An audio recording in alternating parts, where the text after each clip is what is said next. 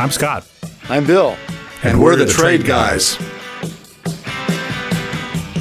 You're listening to The Trade Guys, a podcast produced by CSIS where we talk about trade in terms that everyone can understand. I'm H. Andrew Schwartz, and I'm here with Scott Miller and Bill Reinsch, the CSIS Trade Guys. On this week's episode of The Trade Guys, Scott and Bill talk about this week's North American Leaders Summit, U.S. Japan trade relations ahead of Prime Minister Kishida's visit, and they also talk about the new chairman of House Ways and Means and what it portends for the Republican trade agenda.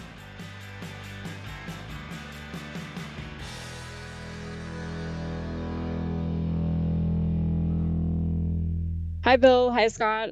Hope you're both doing well this week. Certainly a lot of news and happenings around town in Washington and elsewhere. Let's kick off with our neighbors. This week, President Biden attended the North American Leaders Summit. Why is the commercial relationship of our North American partners so important, and what came out of the Leadership Summit?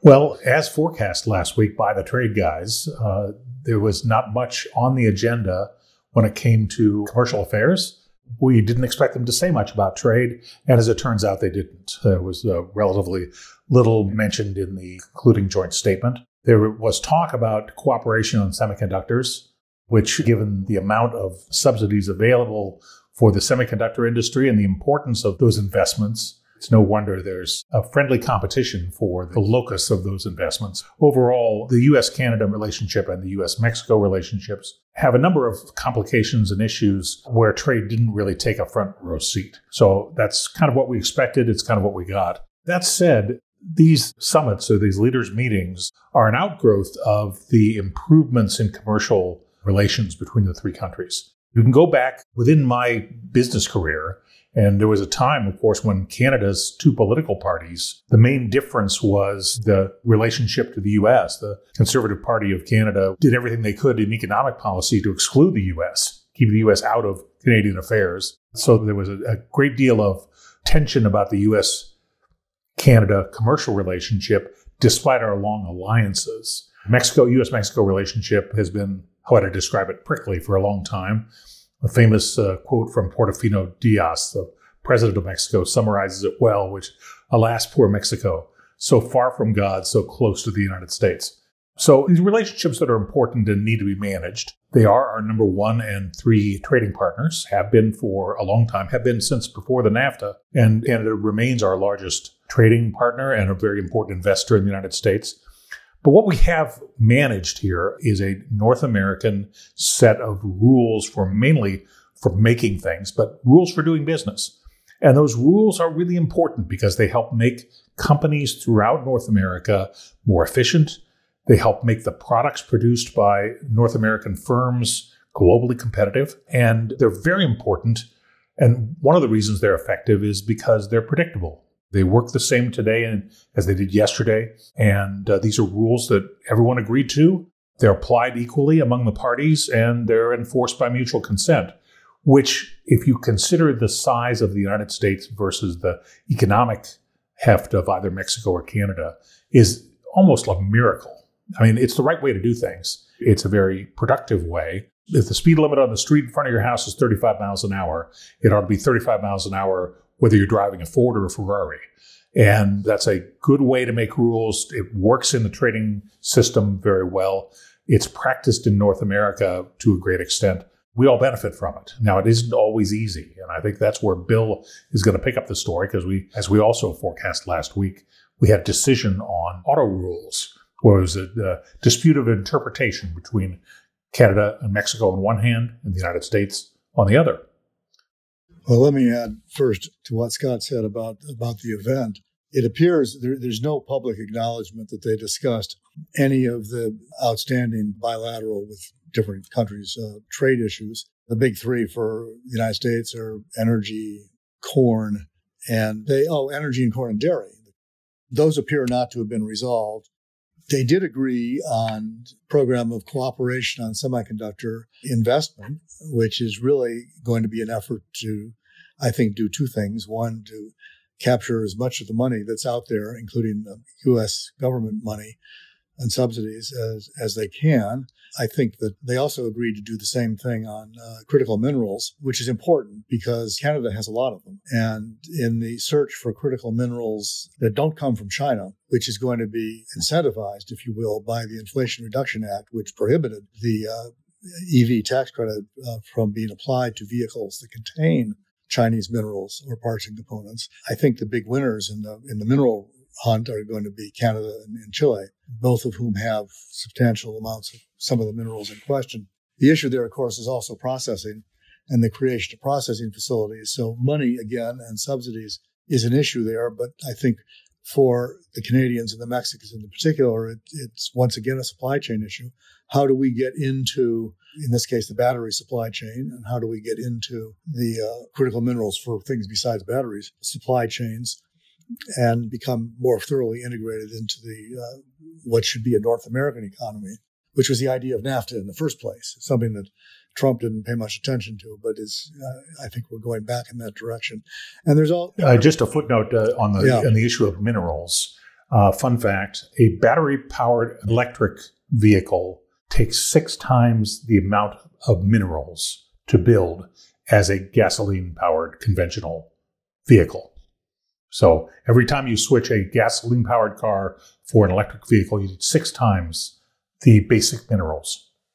That's uh, why it's such an opportunity. And this is going to become more important going forward as demand for these things goes up exponentially. So the other thing that they they may or may not have done, which is a little bit uh, interesting and, and peculiar, is that the Mexican government announced that they had set up a task force to determine how to have fewer imports coming into North America. And they not only, the Mexicans not only announced that, they announced the names of the four people that they're putting on the task force and that there would be four from each of the three countries. It appears the Canadians and the Americans have not said anything about that yet. So it's hard to say whether this is a fantasy of the Mexican government or this is something they actually agreed to. And it'll be interesting to see what that means. You know, it sounds vaguely protectionist. How do we prevent imports? But it could be how do we develop nearshoring and friendshoring and, you know, ways that encourage companies to do business here rather than to, rather than to import. So there were some things started in the cooperation area. Something that did not come up at the summit, but came up a day later, uh, which Scott alluded to, was the decision, the long awaited decision in the automobile dispute settlement case. The United States lost. I think we talked about this in a previous episode. The question is about how you determine content and whether you basically round up, which is what the Canadians and the Mexicans claimed had been negotiated, or whether you don't, which was a Bob Lighthizer interpretation of the agreement. What the panel found was kind of interesting. They found wholly in favor of Canada and Mexico, and they found that what the agreement said was what the Canadians and the Mexicans said that it said. More interestingly, the panel also found that the United States government had acknowledged that that was the correct interpretation of the treaty, both before and after it was signed. So, what that does in a backhanded way is essentially saying that everybody agreed on this at the time, including the United States, and that the United States subsequently made a reinterpretation of the rule unilaterally. And that's what was done in.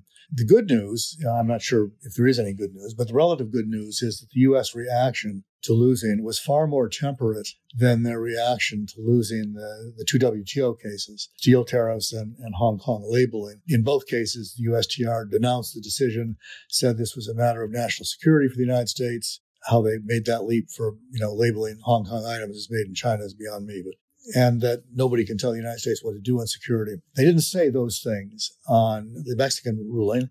And what they did say was that we're going to uh, engage Mexico and Canada to work out a resolution of this problem. Under the agreement, that's what they're supposed to do. There is no appeal process in the dispute settlement. So the panel is the panel and we all have to live with it. And the next step is supposed to be a negotiation to uh, determine what to do about it all in all, I think the, the perfect answer would have been to say, you know, we lost, we don't agree, but we're going to comply, period. And compliance in this case is rather easy. You simply change your interpretation of the rule. So, not saying that we're going to fight it is a good, good thing, but saying just that we're going to negotiate suggests that the fight isn't over. It sounds like we're going to do what the Canadians have done on dairy, which is to change things. And, and then at which point the Mexicans and the Canadians will say, not good enough you know, and then we do the whole dispute settlement thing all over again. I hope we avoid that. I hope the United States can do something that's institution affirming and simply go along with the decision but remains to be seen. Well, Bill, if we could go back to one thing you said about the administration's response to this panel ruling and how it differs from the recent response to the WTO panel ruling, do you think it's fair to say that we could discern that the administration's approach is basically to favor regional trade agreements over a multilateral infrastructure, or is that reading too much into it? I think it reads too much into it. I think they didn't make a national security argument in this dispute settlement process. I don't think they could make it. They did in the WTO cases both times. And I mean, they were able to in the WTO cases because the WTO rules have an exception for uh, national security. I mean, our argument did not prevail that these qualified for the exception, but the exception is there. And I don't think you have that opportunity in the Mexican case. So I think they just argued it on the merits and of what was negotiated. So uh, I wouldn't read that much into it, but I do interpret it as a good sign that they don't want to do things that will undermine the agreement and they want to act in a way that will reaffirm the trilateral relationship. And that's very important. And that's, I think it's good news. Well, let's turn now to another dialogue that's taking place this week, which involves Japan. Uh, the prime minister is coming to meet with President Biden tomorrow. I think one of our colleagues here at CSIS noted that roughly half of the Japanese government is in town in Washington this week. So it's created quite the buzz. What's on the agenda? What can we expect in terms of bilateral trade discussions? Well, Japan is a vitally important security partner of the United States. Uh, it is obviously a treaty ally of the U.S. It's part of what the security people call the Quad, the India, Australia, Japan, and the United States form the Quad in terms of defense coordination. And there's a major security pledge on the part of the Japanese government to increase defense spending from roughly 1% of the economic output to 2% in the relatively short term. That's good news because it's not lost on Japan that China's ambitions in the Pacific require a counterweight or counterbalance. And it's great news for the United States to have an ally who's stepping up the way Japan is. So from a military cooperation standpoint, I think this is a uh, an important and, and productive thing to reinforce between the two nations. What's interesting is how little there is the United States has to say about economics. Keep in mind, Japan has long been one of our top five trading partners. Before China opened up, it was our number two trading partner. So it's a very important source of imports and exports, destination for U.S. exports. And it's a major investor in the United States. So there's a, there's a big relationship commercially. And as I learned from working in the East Asia and the Pacific during my corporate career, foreign policy is economic policy in that part of the world. That's what makes the most sense. Most of the day to day interactions between governments are about commercial or economic matters. And economic openness and, and market access is, a, is something governments talk about all the time. But for some reason, the Biden administration uh, is absent on, on the issue. There's no proposal for a bilateral free trade agreement with Japan. There hasn't been one for a long time. The Trump administration did conclude a bilateral agreement that was fairly narrow in scope, but there's no commitment to go any further. Obviously, we promoted the Trans Pacific Partnership in its formative days and were among the economies convincing Japan to join. And then the United States walked away and hasn't returned. And then while there is the the IPEF, a lot of people, including myself, consider that pretty weak sauce when it comes to real issues of market access. So it's great from a foreign policy standpoint and a, and a security policy standpoint that the U.S. Japan relationship appears strong and has a positive agenda. I think it would be better with an economic agenda that looks absent to me. I can predict, I think, four things that will be discussed. There's some old standbys. The Japanese don't miss an opportunity to tell the American president that uh, the United States should should join CPTPP. This has been the Japanese position from the beginning. It was their position that we should not have dropped out of TPP. Or multiple prime ministers have maintained this position. It's not going to change, and they don't miss an opportunity like this one to say directly to the president, you know, really the right answer here is to rejoin CPTPP.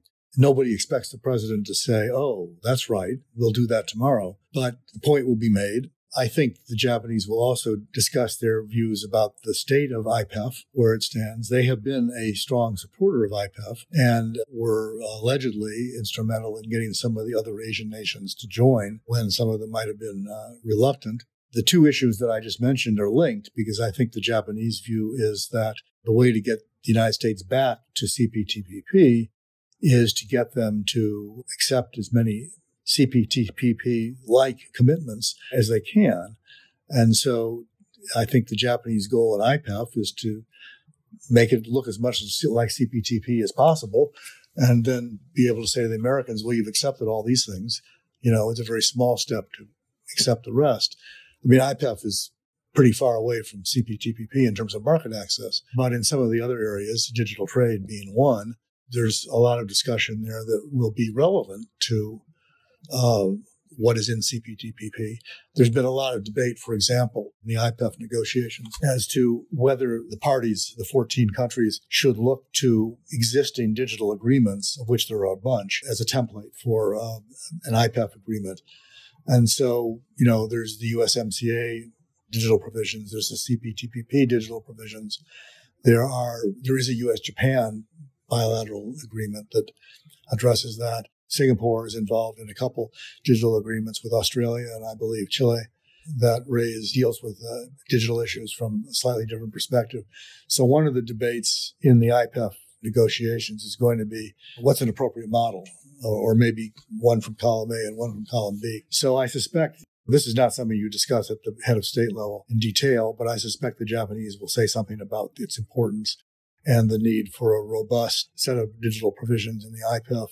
The uh, third thing, uh, which will come from the American side, I expect is uh, on export controls, where we issued our October 7th regulations, which we've talked about here in the past unilaterally, and acknowledged from the beginning that they won't be fully effective unless they can be multilateralized, which in this case really means getting the Japanese, the Dutch, and the Koreans on board and there has been predictions for the last month. The Japanese and the Dutch are on the verge of, of agreeing to uh, adopt the kind of regulations that the Americans have already put out, but that ha- hasn't happened yet. And because it hasn't happened, I would expect that it'll be a topic tomorrow at the summit. And that's one where it won't be the Japanese pressing the United States. It'll be the United States pressing the Japanese. It's also one possibly where there could be an outcome uh, this is not a new issue. It's been brought up multiple times. Our officials have traveled there. There have been lots and lots of discussions. It may well be that this particular cake has been baked and it's just waiting for the, the action forcing event to take it out of the oven and show it to everybody. So stay tuned for that. Even if that doesn't happen, I'm pretty confident it's going to come up and be raised. So there will be discussions, but aside from that, I'm not sure there will be outcomes,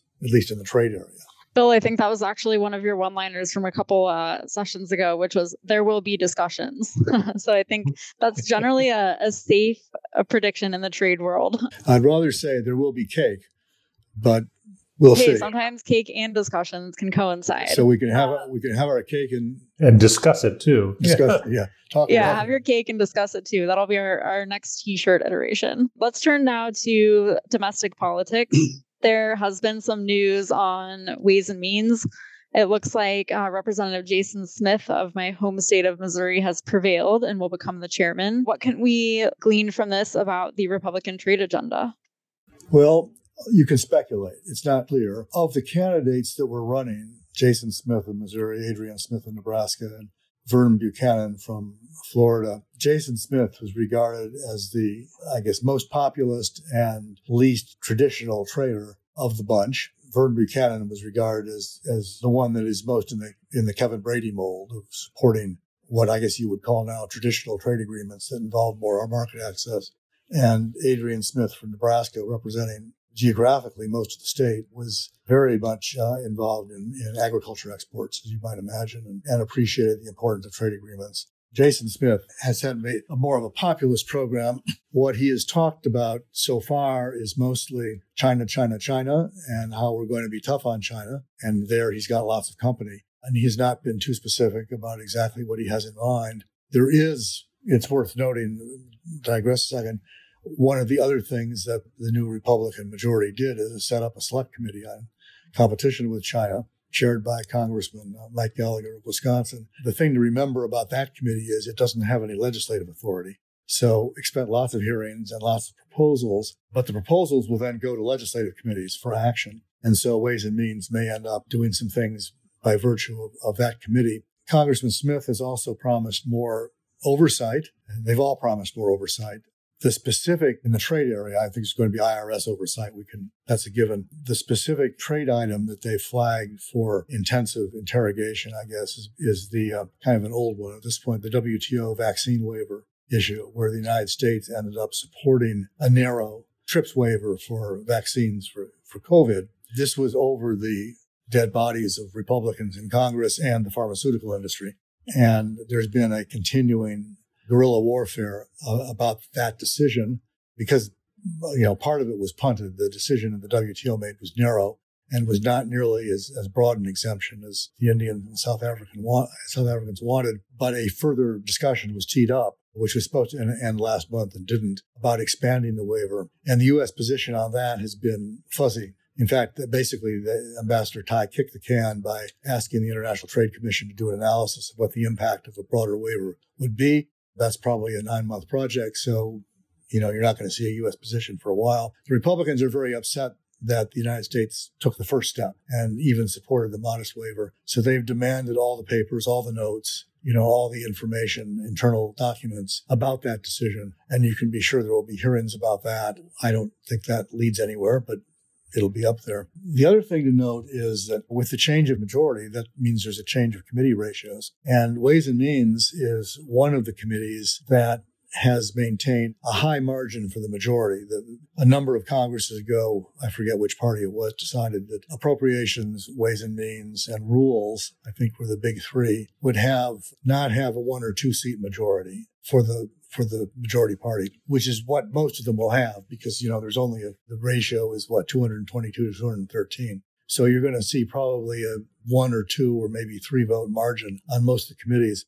The Ways and Means Committee, though, is going to be 25 Republicans and 18 Democrats, which is the reverse of what it was the last two years when it was 25 Democrats and 18 Republicans. So the ratio hasn't changed, but the composition has changed. What that means in practical terms is 10 new Republicans uh, are being added. Uh, it's 10 because there were some retirements. Uh, Congressman Brady being the most uh, the most notable one. And there, nobody leaves out in particular, although it's significant that They've added two representatives from New York, which currently has zero on the committee, Claudia Tenney and Nicole Malliotakis, who is my son's representative because she represents Staten Island. They added one from California, Michelle Steel. They added one from Texas, Beth Van Duyne. And all of those are women, incidentally. And so female representation on the committee is going to go way up. There's a woman from uh, Minnesota, Michelle Fischbach, who was added as well. And from my perspective, it's good news. There's another Pennsylvanian on the committee, uh, Brian Fitzpatrick, who represents I think largely Bucks County in eastern Pennsylvania. So it's not a group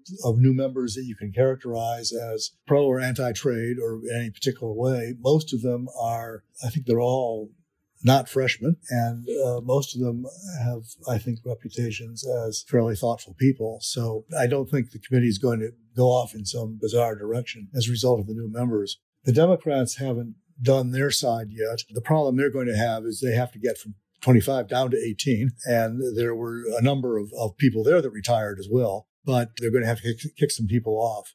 And we'll see how far they have to go to do that when their roster comes out. Usually the ones that are kicked off actually maintain their seniority and their claim to the committee. So if things change in the next election, or even two elections or three elections in the future, and the Democrats take over again, those people will come back on because they don't lose their seniority. But right now, they only get the Dems only get 18, so there's going to be some people getting kicked off. Uh, that will probably be true for appropriations and rules as well. So look for, I think, continued stability on the committee.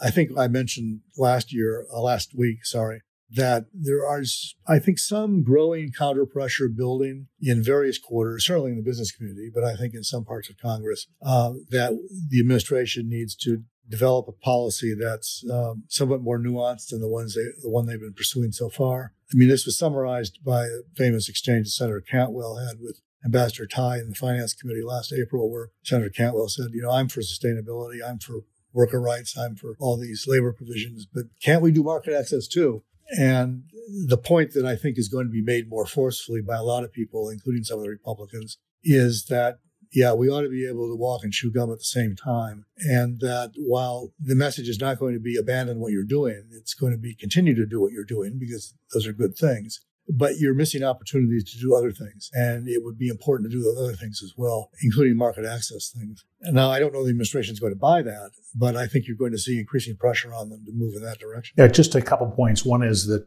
obviously the Ways and Means Committee has very broad jurisdiction beyond trade as tax and health and pensions uh, policy. So Social Security falls under Ways and Means. So there's a lot of a lot on that agenda. And Bill's right, as, as narrowly divided as the Congress is, we found a common enemy because the China panel was overwhelmingly approved in a, the establishment vote, though 365 to 65.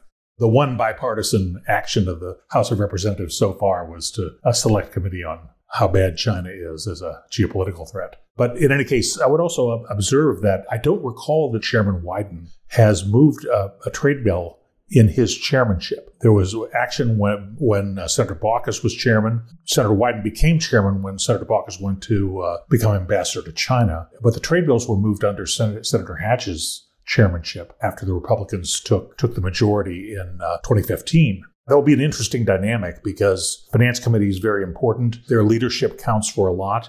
And a Democratic led finance committee will shape bills in ways that might not be exactly the way a Republican Ways and Means Committee would have done. And there won't be much change on the Senate Finance Committee. The Democratic side is intact. No one left or was defeated. There will be some changes uh, they may even add one now that they, their majority is slightly bigger. There will be some changes on the Republican side because Senator Burr and Senator Portman and Senator Toomey all retired. And as of last Sunday, Senator Sasse also had resigned. So actually, the Republican side of the committee is down four slots. They can't get them all back because that would make the committee divided equally, and Democrats aren't going to agree to that.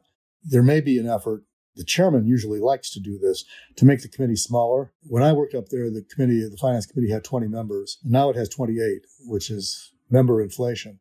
Uh, and this is an opportunity to shrink it you know, leave the Democrats at 14 and let the Republicans be 12, and that would make it 26, and you know, work your way back down. They may try to do that. Republicans, of course, won't want to do that. They'll like to fill as many slots as they can, but there will be at least uh, you know a couple new faces on the Republican side to look at. But I think at the senior levels, don't expect much change. Well, thank you all for another lively discussion. I think we can all go with Bill's takeaway, which is that there will be more discussions. So we look forward to hosting another episode next week and we will touch base then. Thanks, Emily. Thank you.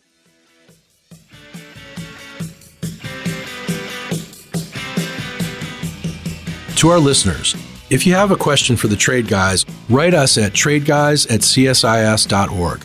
That's tradeguys at csis.org. We'll read some of your emails and have the trade guys react to it.